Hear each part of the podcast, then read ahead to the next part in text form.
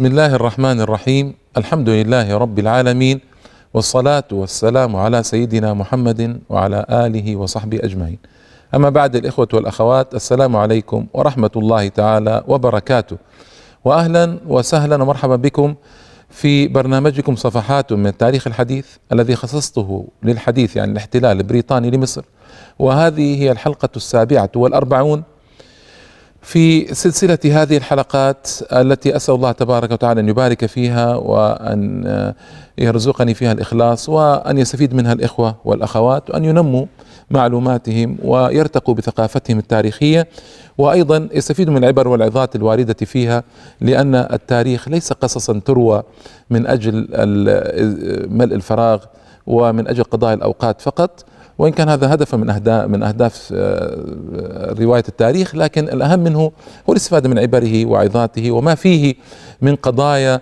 تعيد نفسها اليوم وتطرح نفسها بقوة في الساحة من جديد وما أشبه الليلة بالبارحة. كنت أتحدث حلقة الماضية عن الحرب العالمية الأولى وأثرها في مصر وواصل اليوم وأقول أيضا أبدأ بشيء لطيف. يعني مثل نكتة لكنها حقيقية جرت بعض الساسة المصريين طلبوا أن يقابلوا الإنجليز من أجل يتفاهموا معهم حول قضية أن مصر إذا دخلت الحرب. فما هو الثمن؟ هل سيكون الاستقلال؟ هل سيكون ما هو الثمن؟ وطلبوا طلبا واضحا من الإنجليز أن يكون الثمن هو الاستقلال. طبعا المستشار البريطاني لوزارة الداخلية المصرية وأنا قلت لكم مرارا أن أي مستشار بريطاني في أي وزارة فهو الوزير الحقيقي رفض هذا الاقتراح. لأن مصر يقول إذا حصلت على استقلالها ستكون مرغمة على تأييد الإمبراطورية العثمانية ضد بريطانيا وليس العكس لأن الرأي العام المصري يعطف على الخلافة ويعادي بريطانيا. وقال هنا اللطيفه قال يا صاحبي نحن نعرفكم. كما تعرفون أنفسكم. فحين ظهور أول طربوش تركي في القنال تتركوننا وتجرون وراءه. هنا ظهور أول طربوش تركي في القناة تتركوننا وتجرون وراءه. هذا يعني وإن كان مثل النكتة لكنه صحيح لأن مشاعر المصريين في الحقيقة هي مع الإنجليز هي مع الأتراك وليس مع الإنجليز. آه هنا كان قرار نشر الحماية رسميا على مصر قريبا صدوره. ولو عدنا إلى الوراء قليلا ونتذكر أن بريطانيا لما احتلت مصر تجنبت إعلان الحماية. وقالت هي مجرد مكوث وقتي في مصر حتى نؤمن مركز الخديوي ونؤمن مصالح الدائنين كان تذكرون بحلقات الماضية ثم نخرج. فبقوا على ذلك مدة 72 سنة. لكن في الحرب العالمية الأولى قرروا أن يفرضوا الحماية على مصر رسميا. وهذا قرار اتخذ لأول مرة. ما كان اتخذ قبل ذلك ابدا. منذ الاحتلال المصري الاحتلال لمصر يعني حوالي ثنتين وثلاثين سنة. هم لم يتخذوا هذا القرار. اتخذوه في بداية الحرب العالمية الأولى. كان واضحا أن الإنجليز سيأخذون هذا القرار. وسيرغمون الصحف على نشره دون اعتراض أو مناقشة. أمين الرافعي صاحب جريدة للحزب الوطني اسمها جريدة الشعب مديرها حجب الشعب عن الصدور حتى لا تنشر هذا القرار. رجل وطني وما قبل أن ينشر القرار هذا الخطير الذي له أثر كبير على مستقبل مصر بعد ذلك كيف ينشره في جريدة الحزب الوطني؟ بدون اعتراض أيضا وبدون مناقشة. فرفض. فرجاه السلطان حسين كامل شخصيا. هذه يعني عين بعد ذلك خديوي على مصر.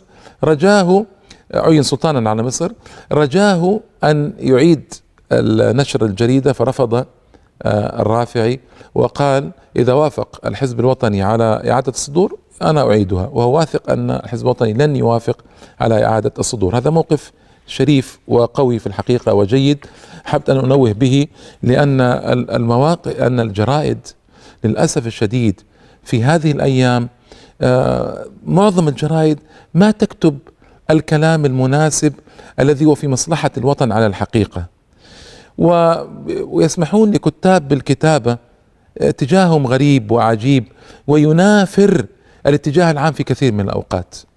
يعني أكثر الجرائد في العالم الإسلامي والعربي هي جرائد علمانية وبعيدة عن نبض الشعب. نبض الشعب اليوم هو الإسلام. شاء من شاء وأبى من أبى. المرجعية الإسلامية العليا هي المسيطرة بفضل الله تعالى اليوم على الدول العربية والإسلامية. بخلاف ما كان الأمر قبل خمسين ستين سبعين سنة خلت. للأسف الشديد أكثر الجرائد الكثرة الكاثرة والأغلبية الساحقة من الجرائد في العالم العربي والإسلامي تخالف نبض الشارع وتخالف هذه المرجعية العليا الإسلامية. و وتسمح لكتاب لا ينتمون للأمة على الحقيقة في مشاعرها وعواطفها وفي مرجعيتها العليا الإسلامية وفي آه، ما ينتمون لها انتماء حقيقيا ويكتبون كلاما غريبا عجيبا نشاهده في الجرائد في كل وقت من كل حين. فكان أمين الرافعي مثلا قويا يضرب لهؤلاء أصحاب الجرائد في كل زمان ومكان. وأيضا السلطات البريطانية في هذا الوقت استفادت من الحرب بضرب الحزب الوطني. الذي قلت لكم كان يعيش أيامه الأخيرة في الحقيقة بعد مصطفى كامل ومحمد فريد. ما كان هناك شخص قوي. فأغلقت ناديه واعتقلت كثيرا من أنصاره وضيقت الخناقه عليه تضييقا كبيرا وعطلت آه، جرائده وعاملته معاملة صعبة. آه، إلى الغاية ونفت العديد من رموزه إلى أوروبا والى مالطا والى غيرها ويعني ظل بعضهم في المنفى إلى انتهاء الحرب. آه، وأعلنت بريطانيا في الثامن عشر من ديسمبر سنة 1918 وهذا تاريخ لابد أن يعلم آه، أعلنت من جانب واحد فرض حمايتها على مصر وبالتالي زوال السيادة الاسمية التركية العثمانية عنها. خلاص انتهى الأمر. ما عاد تركيا أي علاقة بمصر وأن مصر آه، تحت الحماية الإنجليزية وتحت القوانين الإنجليزية المباشرة. وفي اليوم التالي بناء على هذا القرار أعلن عزل الخديوي عباس حلمي الثاني طبيعي لأن الذي عينه هو السلطان العثماني. فإذا انتهت السيادة انتهى التعيين وجاءوا بالأمير حسين كامل الابن الثاني للخديوي إسماعيل الذي أيضا سبحان الله نفاه الإنجليز والفرنسيون من مصر اتفقوا مع السلطان العثماني على عزله. المهم فقلت لكم تاريخ يعيد نفسه والأيام تعيد نفسها. آه، آه، أعلنوا عزله وتعيين حسين الأمير حسين كامل سلطانا على مصر. لم يقولوا خديوي لأن خديوي لفظة تركية إنما قال سلطانا على مصر. وأيضا قالوا سلطان لأن نكاية في آه، الدولة العثمانية سلطان مقابل سلطان اذا وله رتبة منح له مزية منح الرتب والنياشين ويتحلى بما يتحلى به أي سلطان. فنكاية أيضا بالدولة العثمانية. وألفت وزارة بقيادة حسين رشدي باشا وألغيت فيها وزارة الخارجية. انتبهوا. لم تكن هناك وزارة خارجية وأحيلت كل مهام وزارة الخارجية المصرية والاتصال اتصال المصريين بالخارج عموما إلى إلى بريطانيا وأن يتولى سفراء وقناصل بريطانيا في الخارج آه، تمثيل مصر في الدول التي هم فيها وألغي تماما الاتصال الخارجي للمصريين بالعالم. وهكذا. وثم حول اسم المعتمد البريطاني في مصر إلى المندوب السامي. المندوب السامي البريطاني واختير لهذا المنصب هنري مكماهون هنري مكماهون كان هو أول مندوب سامي في مصر آه، بهذا الاسم يعني. وأعلن مجلس الوزراء في أول اجتماع له وكان حاضرا السلطان حسين كامل بعزل قاضي القضاة العثماني من مصر. وبهذا تزول آخر مظاهر السيادة العثمانية في مصر. آه، مصر آه، دخلت آه، دخلت تحت السيادة العثمانية سنة 924 للهجرة. قبل أربعة قرون تقريبا ونيف من هذا التاريخ الذي أتحدث عنه. وكان يعين قاضي القضاء كان يعين من تركيا وكان تركيا في الأغلب ويعين في مصر. هنا بعد أربعة قرون ونيف انقطعت الصلة تماما بين تركيا ومصر وطرد قاضي القضاء العثماني من مصر وأصبحت مصر اسميا دولة مستقلة عن تركيا لكنها فعليا واقعة تحت الاحتلال البريطاني الذي سمى سمى نفسه بالحامي أو الحماية البريطانية على مصر.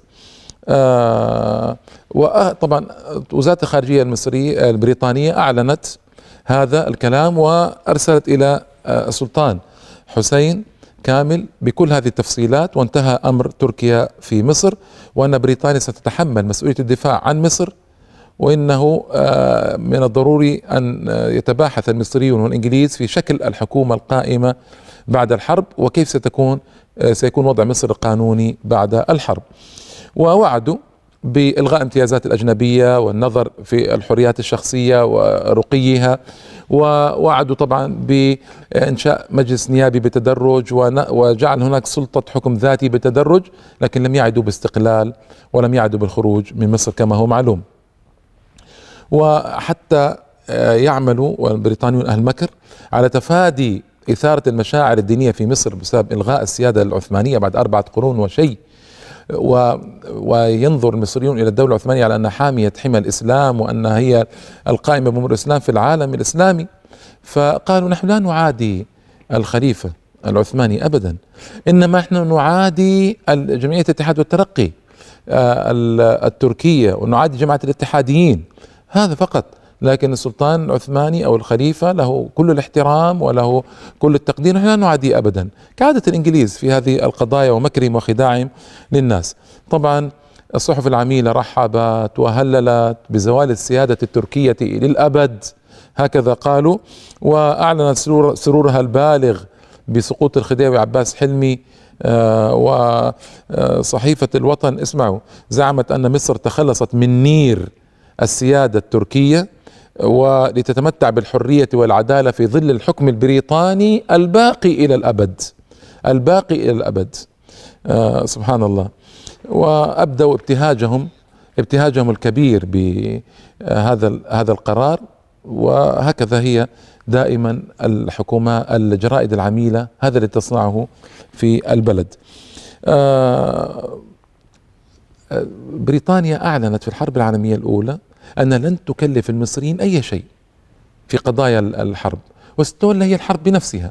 وأنها لن آه، تزج بالمصريين وأموال المصريين وأشخاص المصريين في الحرب. يعني هذا كلام لطيف لكن كيف صنعت بريطانيا؟ هل صدقت ما وعدت به وهي الكاذبة دوما في مصر؟ هذا ما سنعرفه بعد الفاصل إن شاء الله تعالى.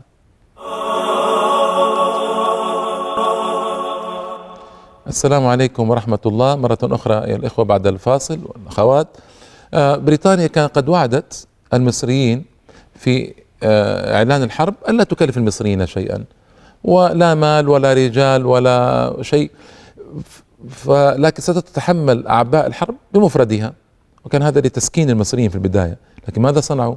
يعني هم كذبوا ويعرفون أنهم كذبة ونحن شبعنا من كذبهم في الحقيقة. يعني جربناهم مرارا وتكرارا. لا يصدق الاحتلال يوما من الدهر. وليس فقط هذا يعني صفات الاحتلال البريطاني بل الاحتلال البريطاني والاحتلال الفرنسي والاحتلال الهولندي والاحتلال الإيطالي والاحتلال الألماني في إفريقيا ما صدقوا يوما من الدهر. سبحان الله. وهذه شيمتهم دوما وابدا.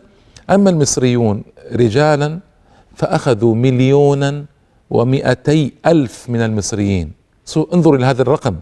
مليونا ومئتي ألف شاب من المصريين أخذوا قصرا قسرا وقهرا لمصالح بريطانيا في الحرب. ومنهم من ذهب إلى سيناء ليعمل سكة الحديد لمصالح بريطانيا. منهم من عبد الطريق للعربات البريطانية والجنود البريطانيين منهم من أرسل إلى الشام للغرض نفسه. لأن نحن نعلم أن الشام دخل في نهايات الحرب مع الدولة في فلسطين 1918 مع بريطانيا و1920 فرنسا. يعني نعلم أن فكانوا فكان الشبان يرسلون لهذه الخدمة. بل أكثر من ذلك كان الشبان يرسلون إلى أوروبا للمشاركة في الحروب الإنجليزية ضد الألمان. إلى هذا الحد كان يستهان بأرواح المصريين وهلك منهم عشرات الألوف في هذه الحرب. مليون ومئتا ألف رقم ضخم وكبير. والعجيب أن بعض الناس رأى يعني في مصر مجموعة بالأغلال تساق من الشباب. فسأل الضابط الإنجليزي من هؤلاء؟ قال هؤلاء متطوعة للجيش. متطوعة يساقون بالأغلال إلى ميدان القتال. لأن الإنجليز كانوا يتبجحون بالقول إن الشباب المصريين كانوا يتطوعون معنا وكانوا طبعا يؤخذون بوسائل آه، دنيئة وبالضرب وبالكرباج وبالشد وبالربط بالسلاسل كالعبيد ويؤخذون إلى حيث يشاء البريطانيون وإلى مصالح البريطانيين وللأسف الشديد هذا الذي كان يجري آنذاك. أما الفلاح المسكين فكانت تؤخذ منه المحاصيل بأقل ثمن بأقل ثمن ليس ثمنا مكافئا بل بثمن بخس. وكانت تؤخذ منه المواشي للأكل وكانت تؤخذ منه الدواب للحمل بثمن بخس جدا حتى ساءت حالة الفلاح إلى درجة ليس بعد درجة. وإذا علمنا أن القطن المصري في أيام الحرب كان قد انخفضت قيمته إلى إلى قيمة متدنية جدا بسبب أحوال الحرب لك أن تعلم حينئذ حال هذا الفلاح المسكين الذي ما عاد عنده أموال واتجه للاستدانة من المرابين أكثر فأكثر وساءت حاله إلى درجة ليس بعد درجة هذا الفلاح الذي طبعا منذ بداية الاحتلال الإنجليزي لمصر ما ذاق نعمة ولا رأى خيرا قط. وعكس الدعاية البريطانية أننا آه، كرومر بالذات كان يقول إن إحنا رفعنا من شأن الفلاح وعملنا للفلاح و و و كله كذب في كذب. وهؤلاء مساكين كان في آه، كانوا في ظروف صعبة للغاية. آه، وكان طبعا الشبان يمرضون في الحرب ويموت منهم الكثير وتعرفون أحوال الحرب. ليس هناك أطباء عدد كافي وليس هناك دواء ولا فكانت الشباب يموتون بالآلاف في الحروب وقودا لمصالح بريطانيا. ولم تفي طبعا السلطات البريطانية في آه، إفساح المجال امام الحريات الشخصية بل ضيقت أكثر على المصريين وزجت بهم في السجون من المعارضين ونفت عددا من المعارضين كعادة الاحتلال في كل زمان ومكان. ومن اللطيف والعجيب أن ينفوا آه، أن ينفي الإنجليز الشاعر أحمد شوقي. يعني أحمد شوقي هذا رجل شاعر لطيف ما له علاقة بالقضايا العسكرية وقضايا الجهاد والمقاومة رجل آه، شاعر القصر مشهور بهذا اللقب طوال تاريخه. فلكن مع ذلك لما ألقى قصيدة رأى آه، الإنجليز أن أنها قد تهيج الناس وانها غير مناسبه لصالح بريطانيا قاموا بنفيه وخيروه أي مكان يذهب فاختار أسبانيا وأقام هنالك آه، والف القصائد الخالدة الرائعة كما نعلم في تاريخه أو في تاريخه الشعري. آه، هنا الدولة العثمانية كان لها تحركات في مصر. كان لها تحركات آه، في في مصر آه، من جهة القناة. أرسلت جيشا بقيادة جمال باشا الذي كان مركزه في بلاد الشام. أرسلت جيشا ليناوش الإنجليز في القناة وكان معه الألمان أيضا مع جمال باشا. استطاع الإنجليز على مراحل أن يصدوا الأتراك. في الهجمة الأولى صدوهم في القناة كانوا وفي الهجمة الثانية أخرجوهم من سيناء كلها. هذا بالنسبة للعثمانيين. أحاول أوجز ما كان خارج مصر أحاول أوجز فيه.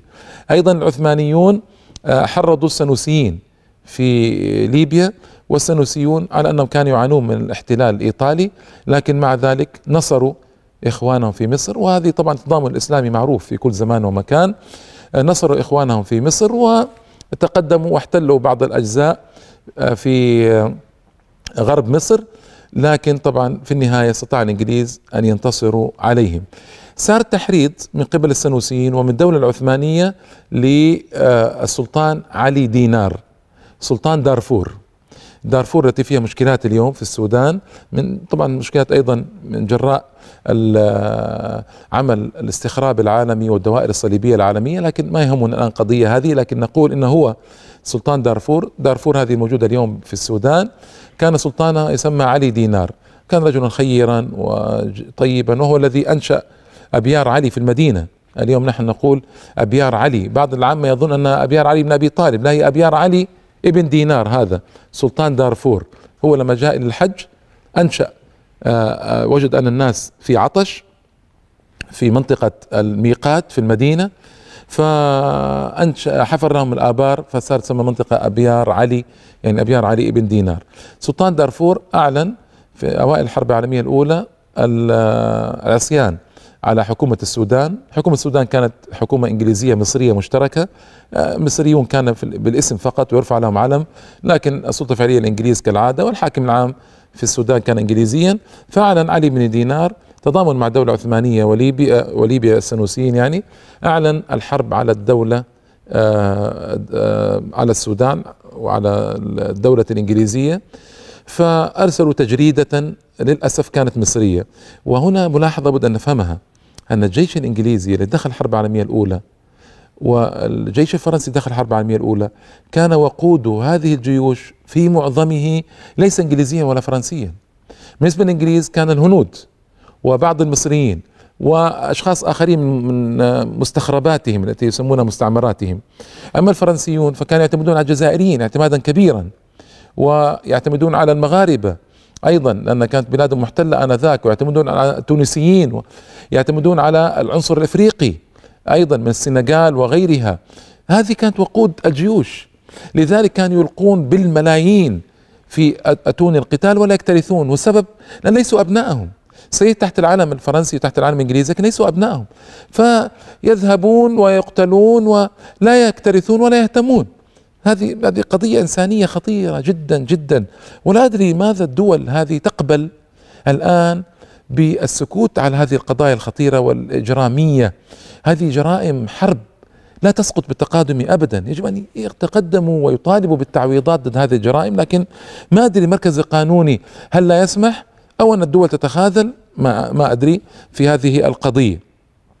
فللأسف هنا سلطان دارفور الذي استطاع أن يقضي عليه وعلى حركته هم المصريون الذين جندتهم بريطانيا وأرسلتهم من السودان طبعا كان الجيش المصري في السودان أرسلتهم إلى الفاشر عاصمة دارفور واستطاعوا القضاء على السلطان علي دينار الذي قالوا إنه قتل أو أن بعض الروايات تقول إنه قتل نفسه لما رأى محاصرا لما رأى نفسه محاصرا بالمصريين والإنجليز. الله أعلم أي ذلك كان لكن الحاصل في النهاية أنه قد مات. رحمه الله تعالى ورفع درجته في عليين في آه، وسط المعركة وألف ضابط مصري يدعى حسن قنديل. كان أحد المشاركين في قتال ضد السلطان علي دينار.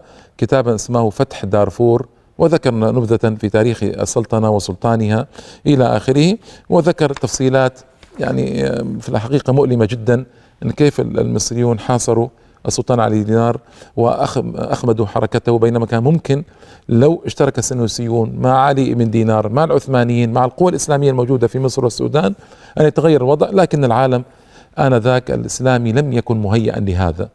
لم يكن مهيئا لهذا والأحوال كانت خلاف هذا الاتجاه بالكامل.